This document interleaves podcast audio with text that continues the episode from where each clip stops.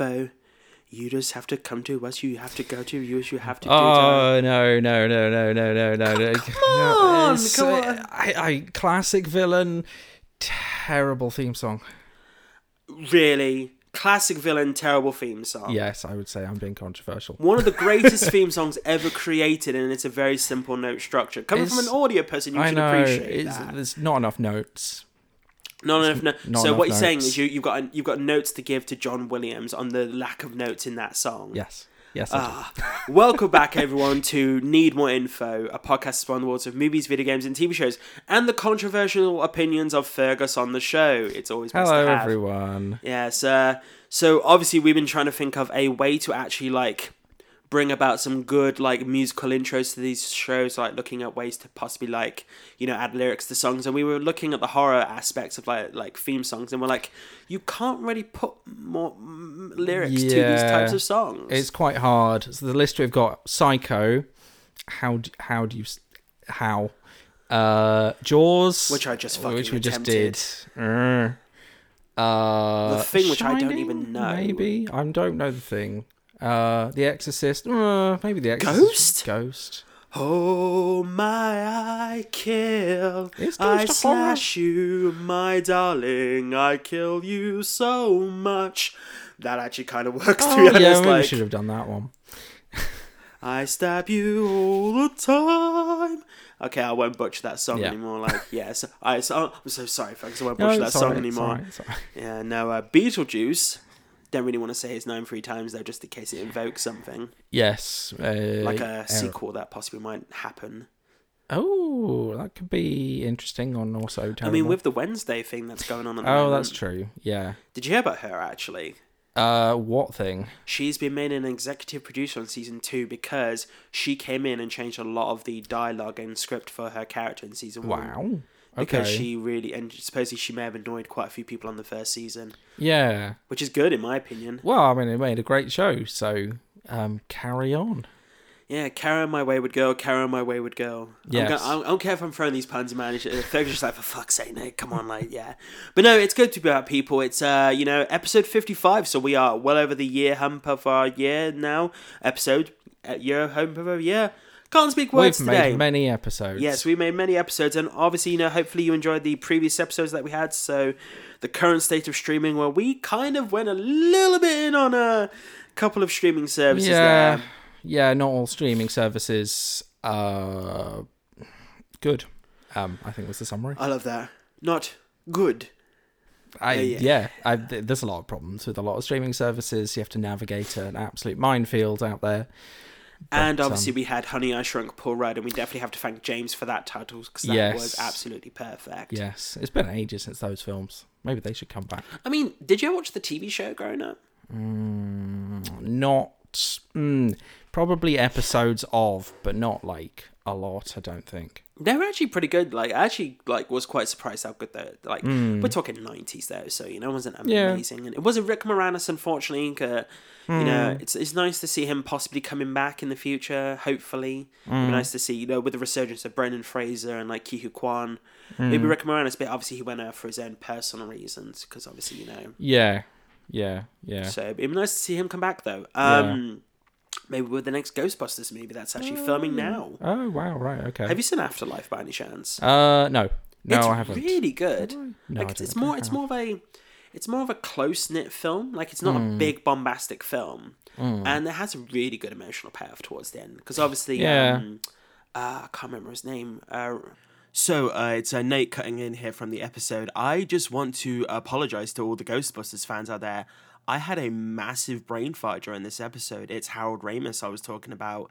And he really does have a great inclusion in the movie Ghostbusters Afterlife. But take my Ghostbusters fan club card away from me if you wish. I do apologize to all the Ghostbusters fans out there. I definitely know a few of them, my friends, myself. So anyway, yes, Harold Ramis, back to the episode. I'm really blanking now. I apologize. So the guy who plays Spengler... He obviously passed away, and they actually pay a really good homage to him in the movie. So the whole film is basically you follow the grandchildren and the daughter of the character, right? And then it has a really good emotional payoff to the film, in my opinion. Yeah, And the director is the original son's films. Damn it, can't speak words today, people. The director is the son of the original film's director. Oh, okay. So yeah, so Jason Reitman, he's taken on the role of Ivan Reitman's. So I thought it was really good, and I believe he saw that Ivan possibly saw the film before he passed away. So yeah, going off a whole tangent, people, for horror movies, but it's kind of the theme today, people. So before we get into that though, like, how you been, man? Like, good. Yeah, it's been an interesting week. Not to get too deep into it, a lot of stressful life events. So not really sitting down and watching things and playing things like I feel I should be. Yeah, I've been playing some games though. I've been playing some games. It does definitely help ease the stress. Oh, I get that. No, I've been playing some games as well. I've been looking at other games coming out. Like, I love the fact that Resident Evil comes out in a few weeks, and I'm like, that's a good game to de-stress to, I think. Like how I played Dead Space recently, and it's like, I'm going to go play Dead Space to de-stress. Just some aliens and... I mean, it was much better than Callisto Protocol. Like, way better. But we'll get into that in a later episode, or a crossover episode with another platform, so we'll see how that goes. But any good film, TV shows at all? Was it just like... I don't think of anything I've watched. A lot of YouTube, clips of people playing games. Mod scene is real crazy right now, to be honest. There's a lot of Hitman mods floating around. The Hitman community is still strong. Things like Hitman Randomizer mod. I've been watching an awful lot of Hitman Randomizer mod videos. It changes what all of the items you can pick up are, and not all of them. So it's basically just referencing the big list in the game of of all weapons, and they do like kill everyone challenges, and they mod the face and outfits of Agent 47, and I don't know. I quite like the Hitman series. I'm somewhat sad they're not making Hitman 4. They are still making content for Hitman 3, but it's not. I mean, they are working on their Bond game now, though. Yeah, that is going to be interesting, given what the tone of the Hitman series of you are an assassin who's an absolute psychopath, and it doesn't really matter what you do. There's a lot more context with the 007 games. Like, I know he's an assassin, but he's also... I don't know, people are going to try and play it like Hitman, and it's not going to come across very well, maybe. So, I actually talk about, like, stuff. So, I watched so, we talked about on our content creator episode, the Corridor Crew. They've decided to create their own anime. Ooh. But they actually created it using videos of themselves. Right. And creating like an AI-generated version. And so they used AI to generate the animated images and overlap of them. Oh, so they're actually using the program to actually create it themselves. And like, if you go onto Google people or YouTube, people search anime rock, paper, scissors. Hey, it looks a lot better animated than an awful lot of hand-drawn anime. Like, honestly, like this was all filmed... put into filters, like, you know, basically, like, they had to do a lot of work with it. It wasn't just like they had to, like, you know, it wasn't like auto generated completely for them. They had to like do a lot of work into this, and it looks stunning. Like, it looks really good for what they have, to be honest. And a lot of this is just them standing still, like, and then just filmed and everything. I watched, like, you know, Corridor Crew. They had like a 20-minute breakdown of this video, and I was creating. I highly recommend checking it out. And I watched a few of their things. They've also done a Halo fan film as well. Yeah, there's a few people actually doing those at the moment. Someone's creating an ODST movie, like fan movie. Okay. So maybe the TV show could take some inspiration from those people, possibly. The Halo fan, Halo's one of the originators of Machinima. Exactly, Red versus Blue. Yeah. They still got something going there, possibly, if I'm correct. I don't know if they're producing new stuff. There's like. They produced a lot of stuff. I've watched videos recently. I don't know if they're relatively new. But outside of that, I haven't really played that many games this week. I actually figured out how to sort out some stuff for my Steam Deck. So I've like acquired like Titanfall 2 and Dead Space 3 and everything on my Steam Deck. So playing a few classics. Battlefield Bad Company 2. Oh, okay. Loved that game back in the day. I was like, did you ever play it? No, I don't think I did. It was a shooter with a narrative, like a narrative that had comedy aspects to it. So it's like right. comedic takes for hour. Really fun story back in the day. And I thought, I'm going to give this a... see how it holds up today. And then also, last but one episode of The Last of Us. Season 1. I've not seen any of it yet. I do need to have a proper sit down. Well, I think we've had the discussion on the podcast behind the scenes where basically we're going to have you and James watch the show, possibly Chaz. Yeah. I know Chaz has possibly seen gameplay elements, but I don't think he knows the entire story.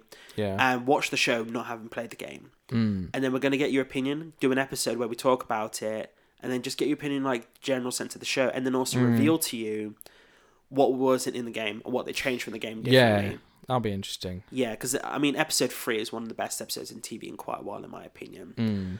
This recent episode was violent as fuck. And also, a lot of people have been criticising Bella Ramsey, saying, oh, yeah, we should recast her for the second season. Because in the second game, she is 19. Oh, and right, in this show, she's 14. Yeah. So it's quite weird, you know. And also, how does that play out in the second season? Because there's also rumours they might start filming this year. Oh, okay. I was going to say, maybe just wait. True, but she ain't grown much anymore, like, you know. Yeah. But if they can make Tom Cruise look almost 6 foot, they can easily make... Oh, yeah, just film from a slightly different angle. Because she is taller in the second game, so I'm just wondering how that play out and everything. But, like, the recent episodes has more focused on her character, you know, just to show how she is as an actress. And she's an amazing actress, like, a brilliant actress. And I can't wait to see how she goes into the show going forward. So I just... And her career is just going to be astounding. If she doesn't win Emmy Awards, at least, it's ridiculous. Yeah. Absolutely ridiculous. Yeah. There's a lot of competition in TV land right now, but I do want to Succession is coming back for its final season. I've heard it's brilliant. Yeah. I've heard it's absolutely brilliant. Barry's coming back for its final season. Never watched that. I've heard Bill Hader's amazing as like a serial hitman trying to be an actor. Like, it's got Henry Winkler in it as well. Like, it's supposed to be stunning TV. Still haven't watched Better Call Saul. No, neither have I. James has watched it, and he said it's great. And like... There's just so much to watch. Like, you could really genuinely make a full-time job out of watching TV. Yeah, because, like, Ted Lasso Season 3 is coming out soon, and I can't wait to watch that. And, like... Yeah. It's just so much content, people. But, yeah, so, obviously, you know... You're here today for the topics, people, all the content, the lovely things we're going to be getting into. Yeah, we have a lot to discuss today on our chosen topic, which is... I mean, we gave a little hint at the beginning, so do you want to give us the topic first? Yes, this is villains. How much more content TV show do they need? Shall I give it a title? It's beginning to sound like a...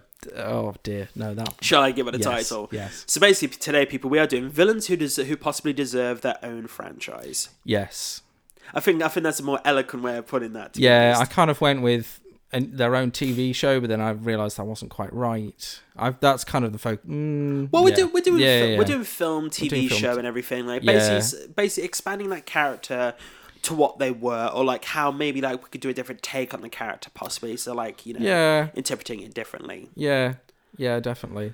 So what we're going to do is today, people, we're going to roll for about like three different characters, like, you know, fictional characters or historical characters possibly, and see how what we'd want to do with them. But also, if we got a few honourable mentions, or I know I've got a few honourable mentions, we won't actually really go on about them much, to be honest, but if you've got any, like... We like to comment on each other's items and everything, like, you know, what we think, maybe some opinions, or maybe the honourable mentions, and then we'll get into detail for the one specifically. I'm wondering, though, if Fergus has at least, how can I put this, maybe one or two anime characters on his list? I do. How did you guess? Shocking, shock, horror there, people. I mean, I actually have no comic book characters on my list at all, which is... Yeah, because I thought we'd have some different ones. And I figure most people go to Batman villains or Spider-Man villains. I was thinking this through, and a lot of the good villains already are a major part of a franchise. They don't need more content. And also, Sony is making all their villains anti-heroes already. Also that, yes. Which I can't wait for Kraven the Hunter. which is going to be a... I don't know how it's going to play out, to be honest. Yeah. Well, I think we've discussed in the previous podcast, he's supposed to be the ultimate... Like, he finds Spider-Man as the ultimate prey, but there's rumours that he might be a vegetarian and he's protecting the animals in his movie. Oh, this thing. He's a hunter where he's not a hunter and he doesn't... Aaron Taylor-Johnson is playing him. Right. Great actor. Yeah. But, again, like... I just don't know, to be honest, how this could play out. So, but what we're going to do is today, people, we'll start off with the honourable mentions, and then we'll get into our... We've got three each, I'd say. We've got three each, possibly. Three and then... mains. I don't know if I've got honourable... Well, the honourable mentions are the really obvious ones. I mean, we could just roll with those. So, you know, if you want to kick us... So what we're going to do is now people are going to get into it. So, as tradition, as we always do, NMI. Take it away, me. I love that. Take it away, me. Okay. Honourable mention, Joker. Yeah. He's like always the go-to. To be honest, he's such a great villain that I mean, it's already the case that he has so many standalone. He's going to have two standalone films, and he is a major part of most of the Batman franchise. So that's why he's not a main on the list, because he's basically already got his airtime. Have you heard of Joker the White Knight? I don't think I've seen it. So basically it's a comic book series. I haven't actually read it fully myself, I just know of it, where basically Jack Napier, so I believe, I don't know if that name was created for the original 1989 Batman movie, because that's who Jack Nicholson played, who was the gangster in the movie. But supposedly he regains his sanity. Ah. And but also it's a flip end where Batman has gone off the deep end and has become overly violent, so flips it on its head. Okay. Yeah. That does sound interesting. I mean, it's a pretty unique take on the whole thing, which is certainly welcome at this point. I mean, like Batman versus Superman, you could have done that possibly. And right, people. So I'm going to talk about a little movie called Flashpoint. If you don't want it to be spoiled for the Flashpoint movie, I don't think they're going to spoil this in the upcoming The Flash movie, and even though they're using Flashpoint as a basis. But if you haven't seen the Flashpoint animated movie, skip ahead about... I'll put the time slot in here, people. Hey, everyone. So if you want us to actually skip 18 minutes and 23 seconds, it's literally just about a minute ahead. If you don't want to be spoiled for the DC animated movie Flashpoint, just go ahead and do that now. But if you don't care, listen along and enjoy. So basically, in the Flashpoint movie, what happens is the Flash changes history and Bruce Wayne is killed. Right. And his dad becomes Batman. Yeah. But he becomes Batman who uses guns. Ah, gotcha. Okay. And his mum becomes the Joker. Right. As in the animated movie, when she's holding his... Like, she's trying to comfort her son, she puts her hand to her mouth, and his blood goes around her mouth. Yeah. And it just breaks her mind. Yeah. No, I get it. That does make sense. Yeah. And that's pretty interesting for a concept for the Joker, like, flipping his head. Yeah.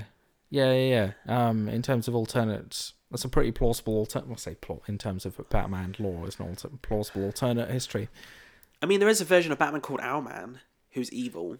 They had an animated movie of that as well. Isn't Owlman a Watchmen character? Yeah, it's a whole thing. But so we're going to come off Flashpoint, people, and any more comments on Joker? No, not really. I mean, the content is out there. You've probably seen them. How are you going to be with the Joker sequel coming out soon? I am absolutely baffled by the news coming out. Like, it's a comedy musical. Has it been said it's a comedy? I'm assuming it is. I'm vaguely suggest. I don't see how else it could be. Like, Joker laughs a lot. It's going to be a musical theme. It's going to lean into comedy, but it's also going to have elements of him being actually. I can't wait to see Lady Gaga as Dr. Harleen Quinzel. Yeah, that is going to be a. She's going to be brilliant, I think. Like, unfortunately, I haven't seen A Star Is Born. I've heard she's amazing in it. She's a really good actress. Yeah. Oh yeah, I know. She was in American Horror Story as well. Like, she's been in a few things, and obviously a lot. We've mentioned this in previous podcasts. Like, Joaquin Phoenix is a musician in himself, because he played Johnny Cash. Yes, he did. In Walk the Line, and he did get Oscar nominations, I believe, possibly. I think so. But he's a musician. Now, I'm just thinking of Joker having a Johnny Cash voice, and, like, that's going to be, like, interesting to say the least. I mean, maybe... yeah, maybe. I don't know. It's, But I'm wondering if they're doing what they, like... Like, someone came up with a theory where how, like, the Joker doesn't have an origin story. So every film's going to be a different origin. Yeah. And a different genre. Yeah. Yeah, yeah, yeah. I mean... Like, let's say the first movie is like a 1970s, like 1980s, like... Yeah. Like, what would you call it? Like, not grungy, but like... Do you know the word downtrodden movie, like, basically? Yeah. And then the sequels are like a romantic, like, musical... to a degree. Yeah. Because there's going to be romance elements, like fucked up romance elements, no doubt. Yeah. But what if they plot twist on the head? Because obviously the first Joker had some really good narrative in that movie. Mm. What if Dr. Harleen Quinzel doesn't become Harley Quinn? And it's all in his head. It's, again, pretty plausible because she was originally his doctor, so it was entirely plausible that, you know, Joker internalizes her as this mythical but again people character. We'll know, see. Joker has so many avenues he can go down because of his mystery still. Even after 70, 80 years. Yeah, it's surprising that they've done quite so well to not tread the same territory for quite so long. Like, it would be very easy to fall into the trap of basically shoehorning the same story into just different skins, really. Definitely. But they've managed to avoid that. Do you have any more honourable mentions? Not off the top of my head. Ah, fair play then. Right, so let's flip over to myself now. So, I got a few. One of these is going to be very controversial, so we won't dig into it too much. But the first one I'm going to start off with is Ghostface from the Scream franchise. Obviously, this came into head because obviously Scream 6 is out this week for us. What if, as I wrote, I got a little script here, people. Flip the script on its head, and there are multiple ghost faces. But it turns out the one is actually trying to lure the others out and take them out in the movie. But that ghost face is always there at the wrong time when the kills happen.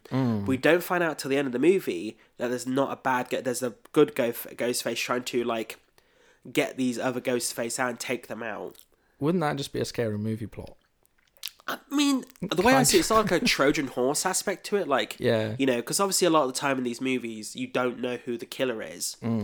But what if the killer doesn't know who the other person is? Oh, he's trying to commit the murders, but someone keeps getting there before him.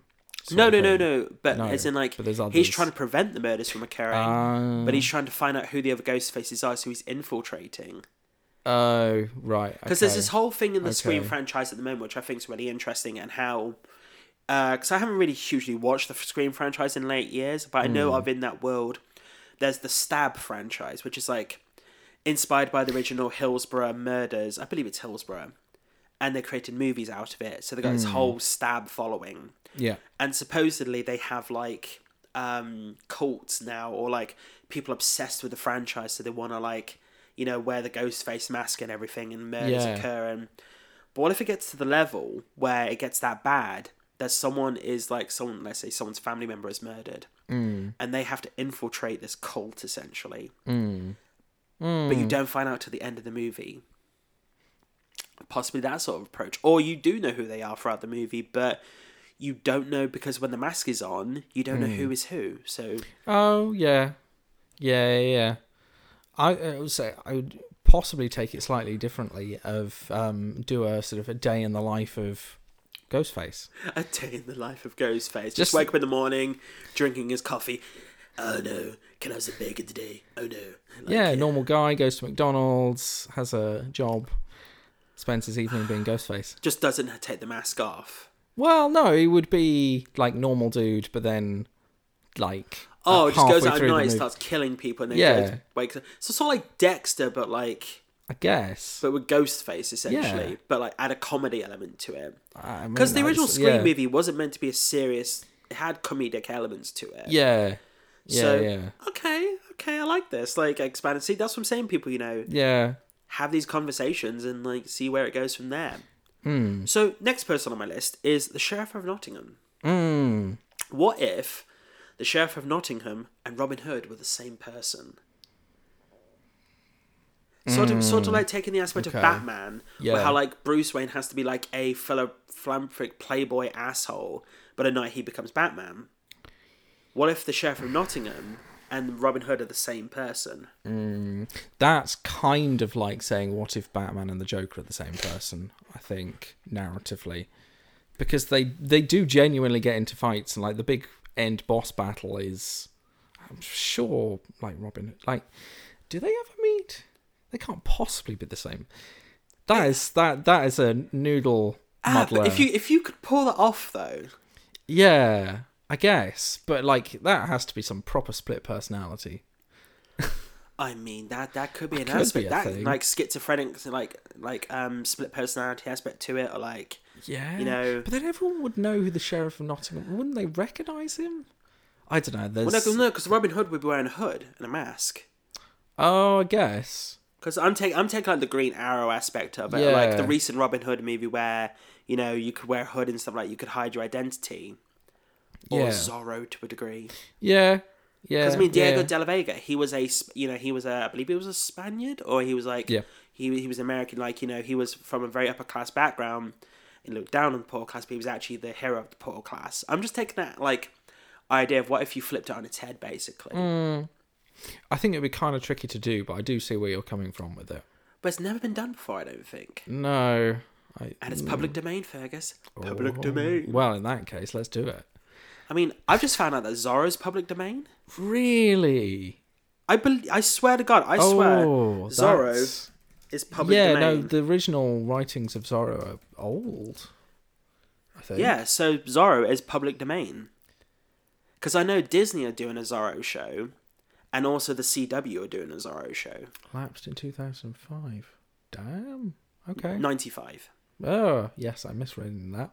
Which was before the Antonio Banderas movie, which is amazing. Someone didn't pay the royalties to Zorro then. Oh, I mean, like 1800s actually. Zorro is probably like early 1900s. Yes.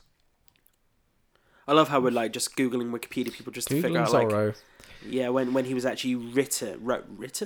Yes. So he debuted 1919. Yeah, like they were actually. That's roughly this era he was. So about 18, 19 years before Batman.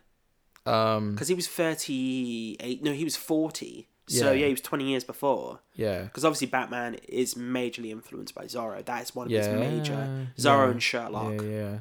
Because if you watch a Batman movie or a Batman show, Zorro is usually referenced how like in the 89 Batman movie, they're coming out of a Zorro screening and everything.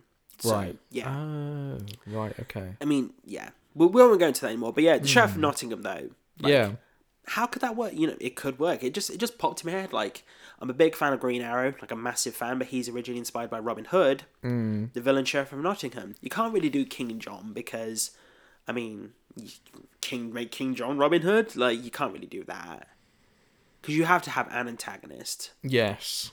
But unless, or could you do King John? King John was the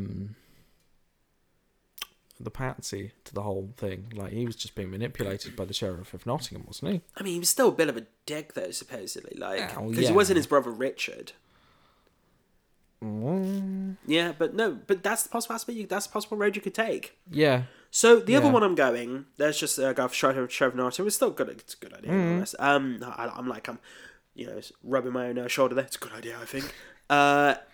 It is Judas. Yes, that's going to be an interesting one to do.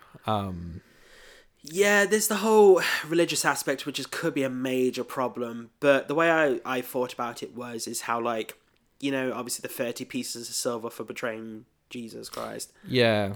What if those 30 pieces of silver, like, represented souls he has to save, and every soul he gets, he loses the silver? Try and do a Judas redemption arc. I don't know. Maybe?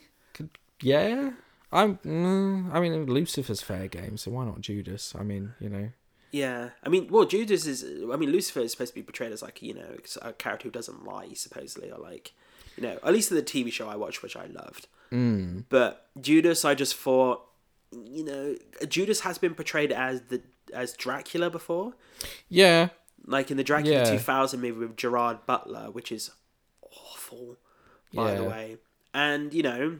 It's an idea just possibly to have that. So yeah, you'd have to do it in a very particular way, and you've got to bear in mind that there would be no redeeming of this guy in quite a lot of people's eyes. True, just because of stuff. Yeah, it's only been like two thousand years or something. Yeah, no, of course, but at the end of the day, like, it's the idea of repenting your sins, or like, the ultimate forgiveness and stuff like that, and like, I don't know, it's just an idea, to be honest, just an idea. Yeah, I mean, you could do an updated telling of it where he basically does the same thing, but in modern day with a modern day Christ, though, like. Well, there's people with second coming and all that. Yeah, that could be an idea. You just get into massive religious territory straight away. Maybe it's something we might come up with now, because it was just an idea I had for one of them. But so that's my final honorable mentions. We're now going to get into our main ideas now. I'm going to head about to Fergus for his first one. Okay, this character might come up in a future episode, but. As recently as this week, actually, I should have mentioned this in the introduction, I went to see the new Puss in Boots movie, and I was introduced to the classic villain of Jack Horner. The internet seems to have gone absolutely nuts over Jack Horner, and I don't think there was enough of him in the Puss in Boots movie, and I think his story could be expanded massively.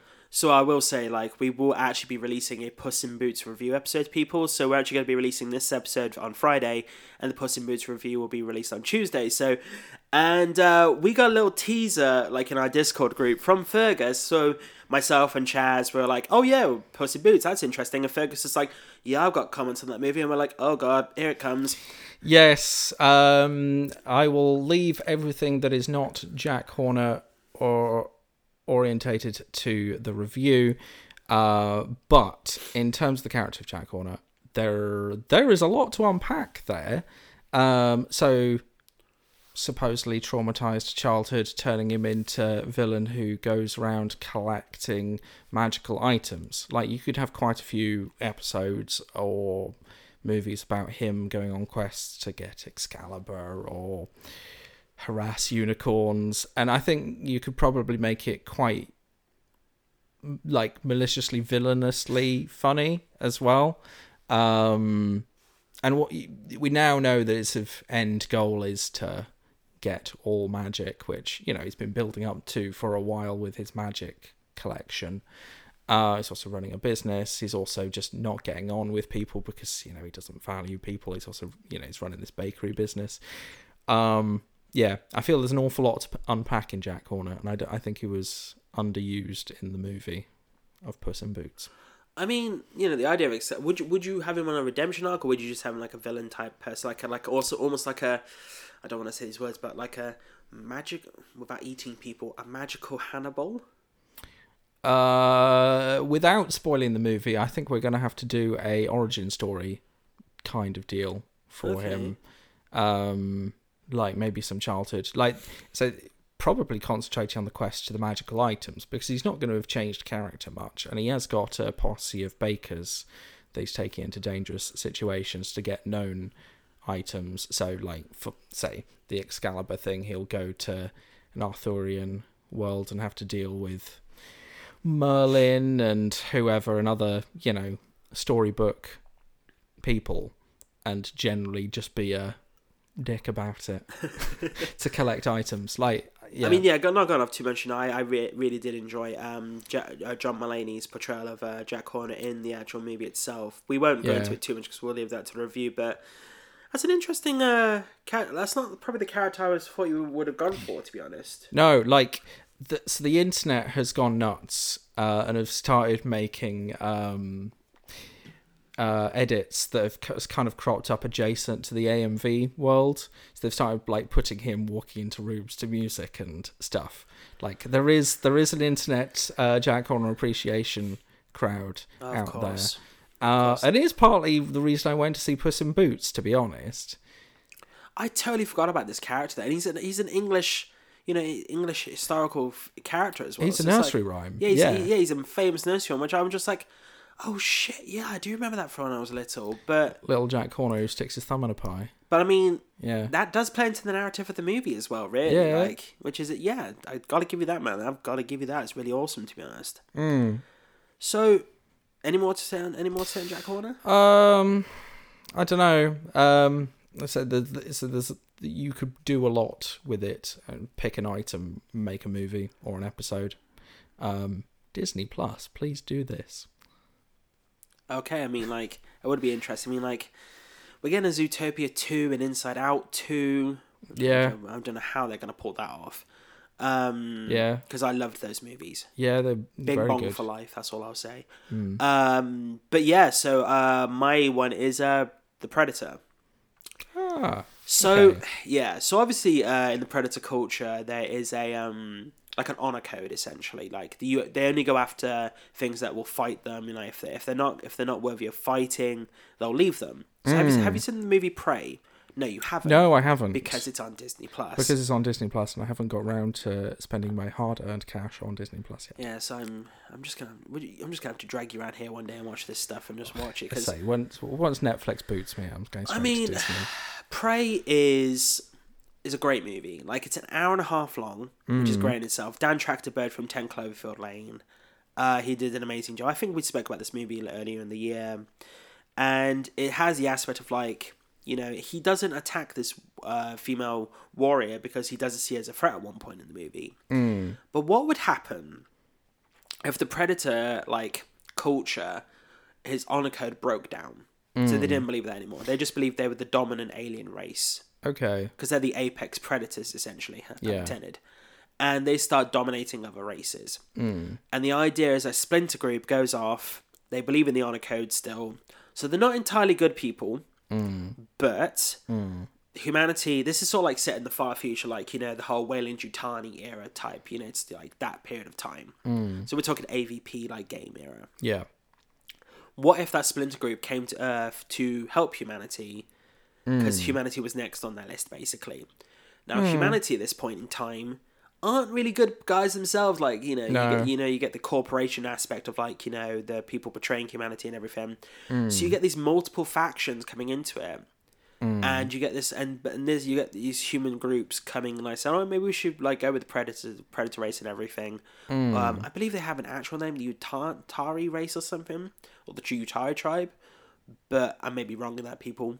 But what if you had that sort of aspect to it, like, you know, having the predator race like believing the honor code still, but then like following a different aspect. I think you could do that quite well the other way round. So if you had a splinter group who no longer believes in the honor code, comes to Earth and kind of like teams up with Earth's less reputable people, and then they get followed by a hit squad of people, of predators who follow the honor code. I think you should only send one, though. I think one is good enough still. Yeah. It depends. Yeah, it depends how many are in the splinter group. But then you get a situation where you've got humans with corrupt predators versus honorable predators. Which could be interesting. Yeah. And like, I mean, you do get, because like in the AVP movie, did you watch that movie? A long time ago. But had a predator team up with a human to fight a xenomorph? Yes. Yes. Did you know about the Predator movie that was supposed to like a few years ago now? I think I've seen most of them. It's the one where like it's the group of convicts and everything, and like there's the child with autism. Doesn't ring a bell. I might have. The narrative is like kind of frustrated a lot of people because they use the aspect of like spoilers for the Predator movie. People, the child has like autism. And he cracks the alien language. And... Oh, I have seen this. And they get freaked out because they're like, oh, what's going on? Because, yeah, they didn't expect to get hacked. But then at the end of that movie, it turns out that there's a predator that had brought the suit, the pred hunter suit that the human gets into. So they sort of become like a hybrid, like human and predator armor type situation. Oh. Yeah, both humanoid. Really good concept. Yeah. But not a great movie. No. Thomas Jane was in it. Love Thomas Jane. Keegan-Michael Key was in it as well. Yeah. Like good few actors in it, but it just wasn't. I liked aspects of the movie, but it could have just been better. Yeah, I mean, I must have seen that in like my early teens. So I was like, yeah, it's another Predator film. I mean, I'll take it wrong. We had the Predators movie. The Predator. Where the people were taken to the world with Lawrence Fishburne and Adrian Brody. That was a good movie. Yeah.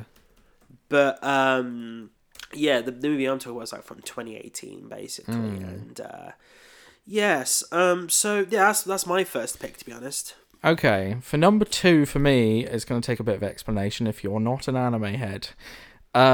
So, have you ever seen the anime Akame ga Kill? I assume no. So I know it's an audio podcast, people. Fergus just looked at me like, he does not know who this is. It's quite famous. Can you spell this for me?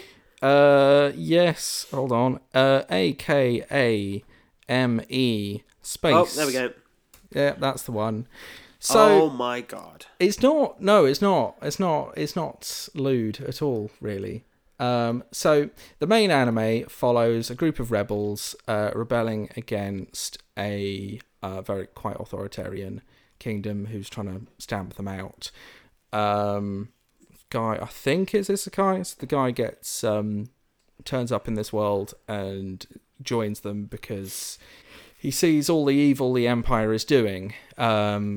But towards the end, they meet one of the generals, Esteth, who's a high-ranking general of the Empire. She's got quite an interesting backstory. It's just deliberately finding the most lewd manga anime. Ugh, yeah. I just saw the image for, so I'm just clicking on it. Okay. So, Esteth, in the anime towards the end, she's quite an accomplished general, pretty sadistic, falls in love with the main character because of course she does, and just all kinds of weirdness happens. He needs to be rescued from her, and she turns pretty over-attached and yandere about it. But as I say, she's got a very interesting backstory. So she's from this remote tribe. She's the last survivor of her village to survive. She had to it was kind of like an ice tribe. So, in Star Wars, when they got the, what's the name of the creature? To hide in its... Oh, intestines. The Tauntaun. Yeah, the Tauntaun. Basically, she lives by doing Tauntaun stuff to creatures. I know, it's pretty messed up. But it kind of informs her character somewhat. So she turns into this super sadistic monster hunter, ultra cool general who's basically sent by the Empire to capture countries. You could make quite an interesting series about her over-violently... taking over nations and monster hunting. She's not without honor. She'll torture people she thinks are weak, but will kind of have respectful anime battles with people she feels are strong, right? So there's quite a bit of interesting character development there. Maybe she's not the most obvious character to kind of follow because she's not in most of the episodes. And, she plays a big part in the episodes that she's in, but she's a bit of a niche character. But very, very villainous. Interesting. I actually love the art style of the show, to be honest. I'm a big fan of, because I'm watching... I still need to finish Rising of the Shield Hero Season 2, but it does sort of remind me, and also Seven Deadly Sins animation style sort of reminds me of that a little bit, to be honest. I might have to give this a go, to be honest, as well, just for, I did read that it probably won't be getting a second season. No, it's been a while since the first... 7 years I read? Yeah. So, yeah. Well, it kind of rounds off relatively well. There's a bit of open-ended for expansion on the main heroes, but typically in anime, that stuff doesn't often get followed up on. No, that can kind of work, though, to be honest. So, yeah. That's awesome. Any running off comments on that? No. I guess. There's a lot of in-depth history to go in, I guess, but just watch the show and you'll see what I mean. Fair play. So my next character is someone who I'm looking at the new Hercules movie coming out and how they're possibly going to be more linking to proper Greek mythology, which I'm thinking, well, this means this character probably isn't much of a bad guy as much. I'm talking about Hades. Ah, right. Yeah, okay. Because like, I mean, thing like Percy Jackson and stuff like that, he does, I mean, he's sort of like an anti, you know, he's a villain to a degree, but he isn't like full on villain. Mm. And I was thinking like the Hades video game, how we all love that game. Mm. Like, from did you play the Hades game? Very little of it. So yeah, I love the character from that. You play as Zadius. Mm. So almost blanked on that. Then even though I completed like 30, you know, one time, but I have died like 50 times. But yeah, my plan was like, you know, what if taking inspiration from DMC, Darksiders. Do you remember the game Darksiders? With the four horsemen of the apocalypse, you play as War and Death in the two games. Oh no, I don't remember this at all. Yeah, so it's like a hack and slash game where you play as War in the first game and then Death in the second. And I can't remember who you play. Maybe Famine in the third. Okay. And yeah, so it was taking that concept of like, what if Hades wasn't the good guy, but he was, you know, he was there to prevent his siblings, basically. So I had a couple ideas with this. So the Olympians are planning to wipe out the world, and Hades is the only one who can prevent his brothers and the rest of them taking over and releasing Kronos. Okay. So obviously, you know, Kronos is a big aspect of being a Titan for, you know, before, I believe from my Greek history, he was a Titan, and then there's he's a god of time, possibly. Anyway, so taking that aspect of it. The other one is taking the amnesia route, but the flip at the end. So having like, you know, the character has lost his memory, and he's in a downtrodden city, like humanity's basically broken apart now. Like it's all like post-apocalyptic type thing. There's like cities left, settlement walls, cities left, and everything. And he's a journeying Ronin, basically, or like a character who travels between cities, and he gets stuck in the city when the Olympic gods, or like the monsters, attack and everything. And he helps defend the city. He starts regaining his memories as he goes through, and he's thinking, "Oh, am I a good person? Am I a descendant of Zeus?" Because he's having flashes of Zeus and everything. He's getting similar powers to Zeus. But it turns out they're actually Hades, and you were the one who originally caused the end of the world. But you lost your memory, and now you're conflicted because you're trying to prevent the end of humanity, even though you originally caused it. Yeah, that's interesting. That is a massive internal conflict going on there.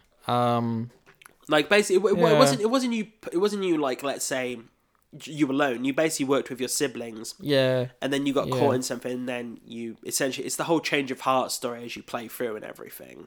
Yeah. Yeah, kind of reflective of your surroundings, more game character sort of. Yeah, exactly. Yeah, that's the general idea. Yeah.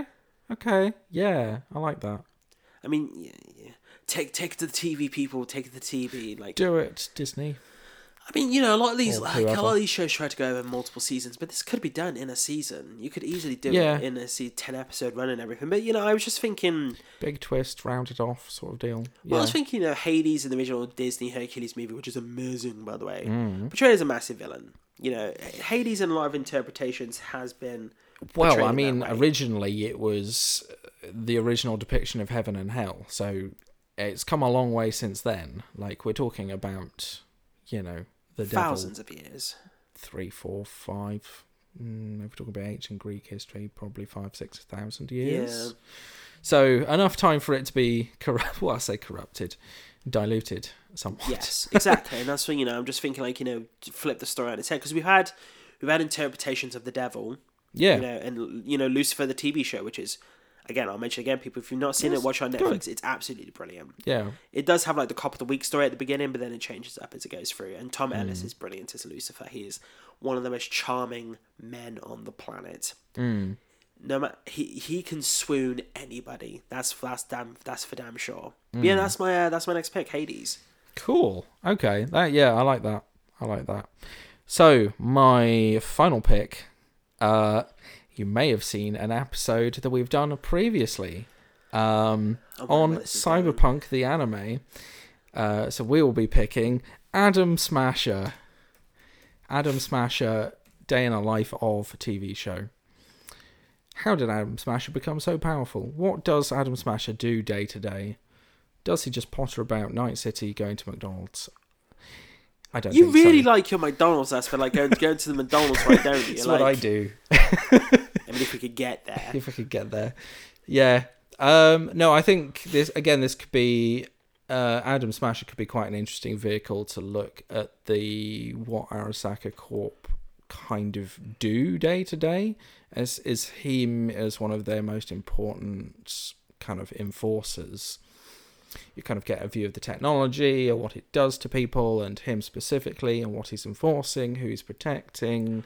Could it be the downfall of Adam Smasher?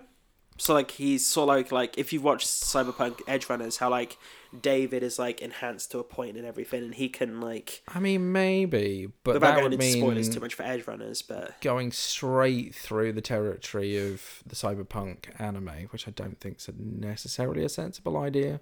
You could probably lead into the anime of the Cyberpunk anime, and then kind of maybe do a different series that has Adam Smasher floating around... as like a sequel to the Cyberpunk anime. But the building up of Adam Smasher, I think, would be quite interesting. Because he's far beyond anyone else in that world. And there must be specific reasons to why. So it's just an excuse to explore Night City more. I mean, yeah, like, looking at the character, because obviously I still haven't played Cyberpunk 2077, which I keep getting told off for. Like, I do think, like, the downfall stories of characters, like, you know, Breaking Bad, for example, you know, the fall of Walter White, essentially, and, like, characters like that. I think the idea of Adam Smasher, for me personally, going from, let's say, a military character, very honourable and everything, to the monster he becomes, essentially. I guess so. Yeah, if you start him off as like an actual human and then going to what he ends up being could be quite interesting. Because I believe he is in the earlier time period with, without going into too much spoilers, with Johnny Silverhand, and he is mentioned there as well. So he's like at least 20-30 years ago. Yeah, he's been a corporate enforcer for some time in the cyberpunk world. So there's a lot of time period to explore. Or you could involve him in the... We're doing like a prequel Johnny Silverhand story because he's covered in the games, so you do it from a different perspective, which I guess would be Adam Smasher. I mean, get Keanu those voice acting roles. Yeah, let's use as much Keanu as humanly possible. I mean, he's going to be finishing up with John Wick soon, so... Well, not that soon. There's another 2 movies to be launched. Well, 2 after the one coming out in March. Yes. There's only 1 more after that. It's only 5. Right. Yeah, hopefully that one isn't 3 hours long, because this one almost 8 is. 8 hours of fighting. I mean, like, so I know he's got an anime coming out called Berserker, based on his graphic novel he wrote. Alongside, like, they're actually doing into an adaptation and everything. So, okay. I mean, he's already done voice acting for the game, so like. Yes, he seems he knows more about voice acting than a lot of other actors in the West. That's all I'm going to say. Yes. No, yeah, that is very true, to be honest. I'll give you that. So, yeah, no, that's a really good option, to be honest. Adam Smash didn't think of that. That's really, yeah, I like the idea of a downfall of a character. Mm. Yeah, that's interesting. Speaking of, like, you know, characters, downfall of characters and monsters, we're going to round it off with my final character now, which has actually been interpreted a few times in, like, the redemption arc of a character or, you know, a good character. I'm talking about Frankenstein's monster. Didn't make the mistake. Didn't make the mistake by saying Frankenstein. Yeah. I've actually read the book. I've never read it. It's a strange book. It's because Mary Shelley, right? Mary Shelley. But it was written in an era where, so like the introduction is obviously her trying to write the book, but. It's from an era where no one took women authors seriously. So she then makes it about her writing about a guy who ends up writing about another guy who then meets a guy who then tells her about this guy who was Frankenstein and Frankenstein's monster. It's the most tangential introduction to a story I've ever read in my life.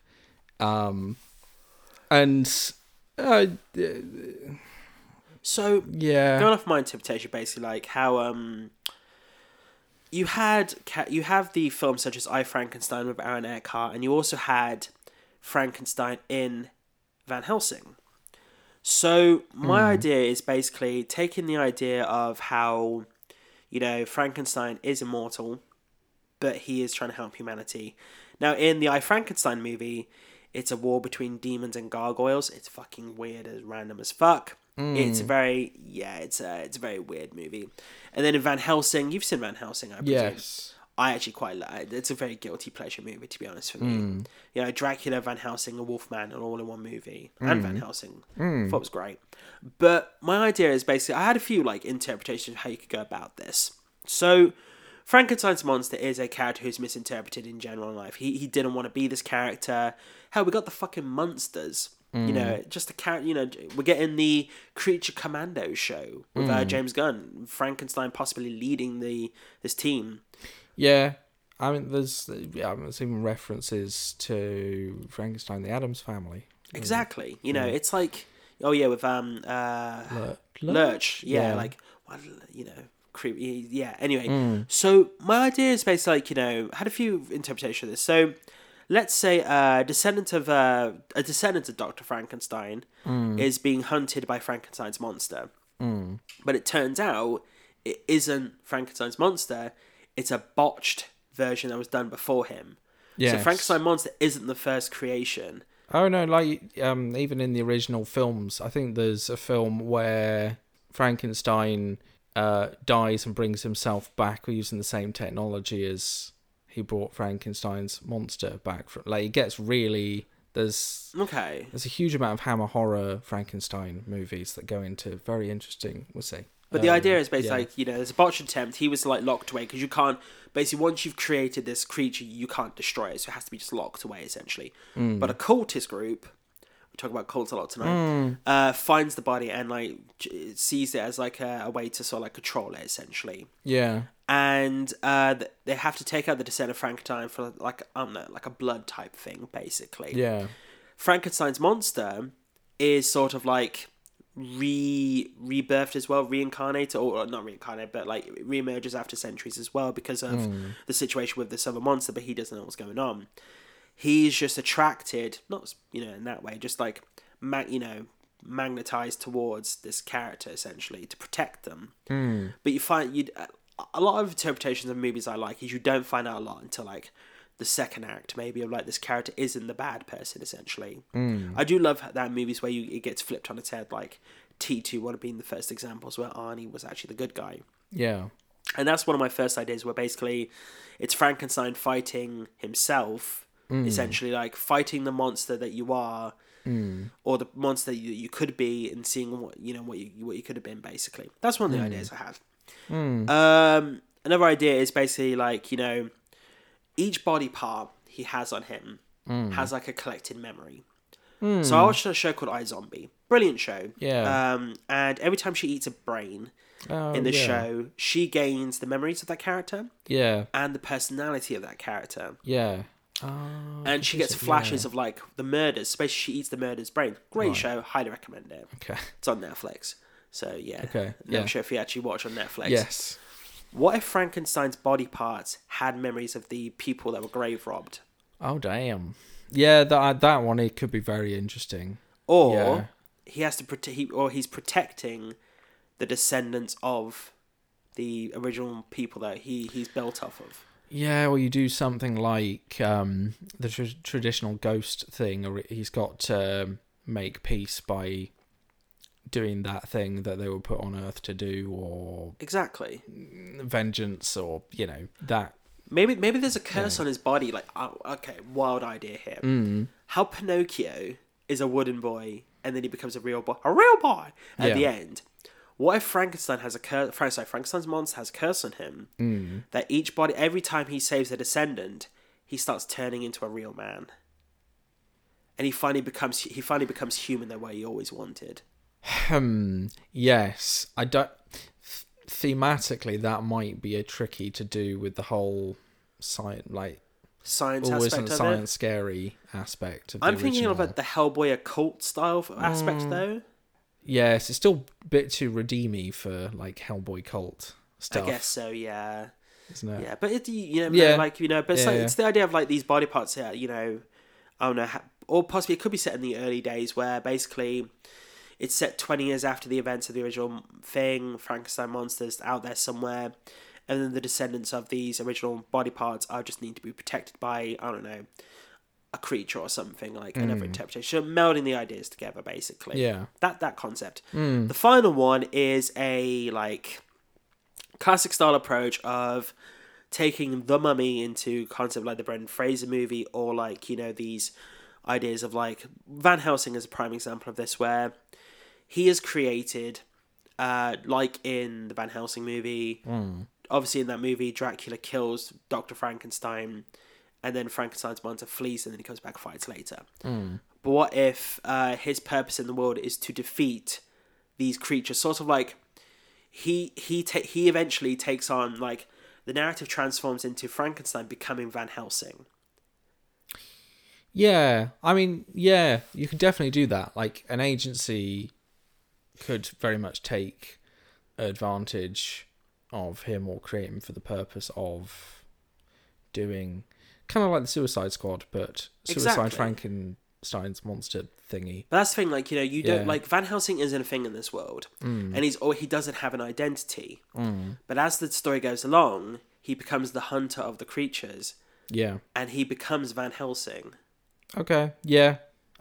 Yes, very doable, very plausible. You'd have need to have, like, a dark, scary agency behind him. And like, you'd fight Dracula, Wolfman, Creature from the Black Lagoon, The Mummy, The Invisible Man, like all these interpretations. Could do it very episodically as well. Exactly. This episode, the guy from the Black Lagoon's been seen in New York. Better go and defeat him. Yeah, little anthology series, like, you know, and then I don't know, it could be a case of like the agency he's been working with have teamed up with Dracula at the end, possibly. Because I think Dracula is usually always the main bad guy at the end, to be honest. Yes, he's very much the guy in control, so it could be very plausible that Dracula is running the agency for some reason. Or what if Dracula's killed in the last episode? Turns out one of the other villains is in charge the entire time. Let's say the Mummy. Yes. I don't know, like, you know, intelligent mummies. I mean, Imhotep, like. I guess, yeah. I mean, yeah, okay.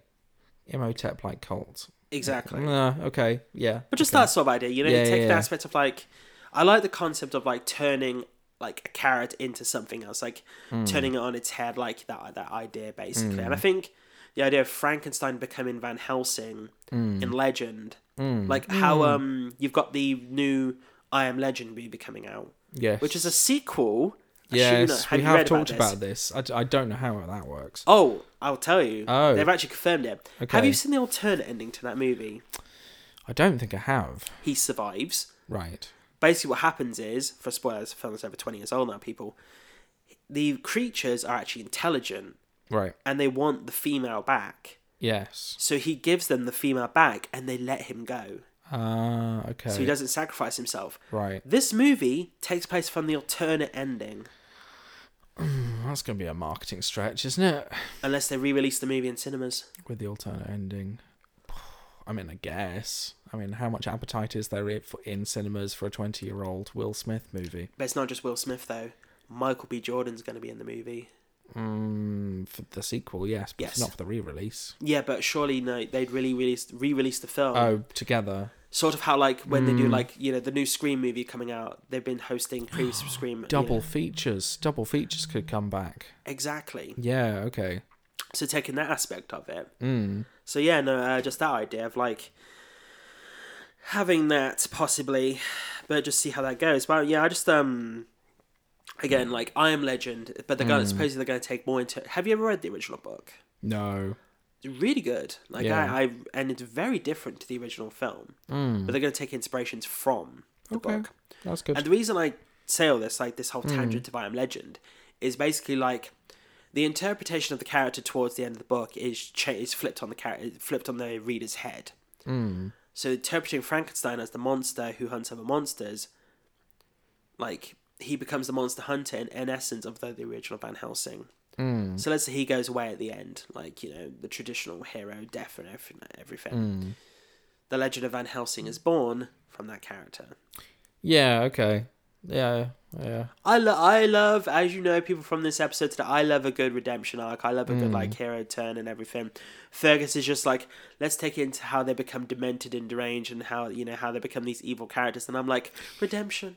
Well, you can, it's like everyone's got their own story and arc and stuff. It's not necessarily, you don't need redemption arcs to understand a character, even if you know them from one side of things of being a villain, because, you know, they're a murderous general or what have you.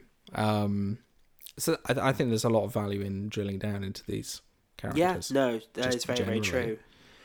But I think that's it, Fergus. Yeah, that is villains done. One thing I would say, actually, it's fairly, we'll say, historically in films fairly recently that villains have been able to appear on screen and win. So, you know, Italian Job. Yes. The original Italian Job was originally very controversial because the bad guys nearly won.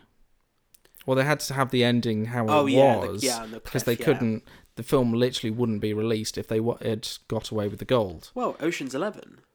I mean, things have evolved since like the 50s, 60s, quite considerably. Like, well, it didn't happen in the original version, because obviously Ocean's 11 is a remake of the original version. Oh, yeah. I don't know if I've seen the original version. Great Escape. Oh, wait, no, that's a good guy. So when were they? Canonically, the good guys. Yeah, why did I say that? Jesus Christ. Yeah. I'm trying to think about back at movies where, like, Taxi Driver? I think 70s it was beginning to corrupt, but again, I think that was majorly controversial. Yes, that was, No, yeah. You are absolutely correct. No, yes. So we've got to the point now where Suicide Squad are just saving the day. That is true. And we are getting a show from James Gunn called Creature Commandos, which has like a whole bunch of them in there, which I think is absolutely brilliant, to be honest. And I'm looking, and supposedly they've already got their Frankenstein. Oh, okay. So it turns out that James Gunn has come out and like people said, oh, like you get these news outlets basically saying, did you approach Henry Cavill to play Frankenstein if you can't play Superman? And James Gunn was like, no.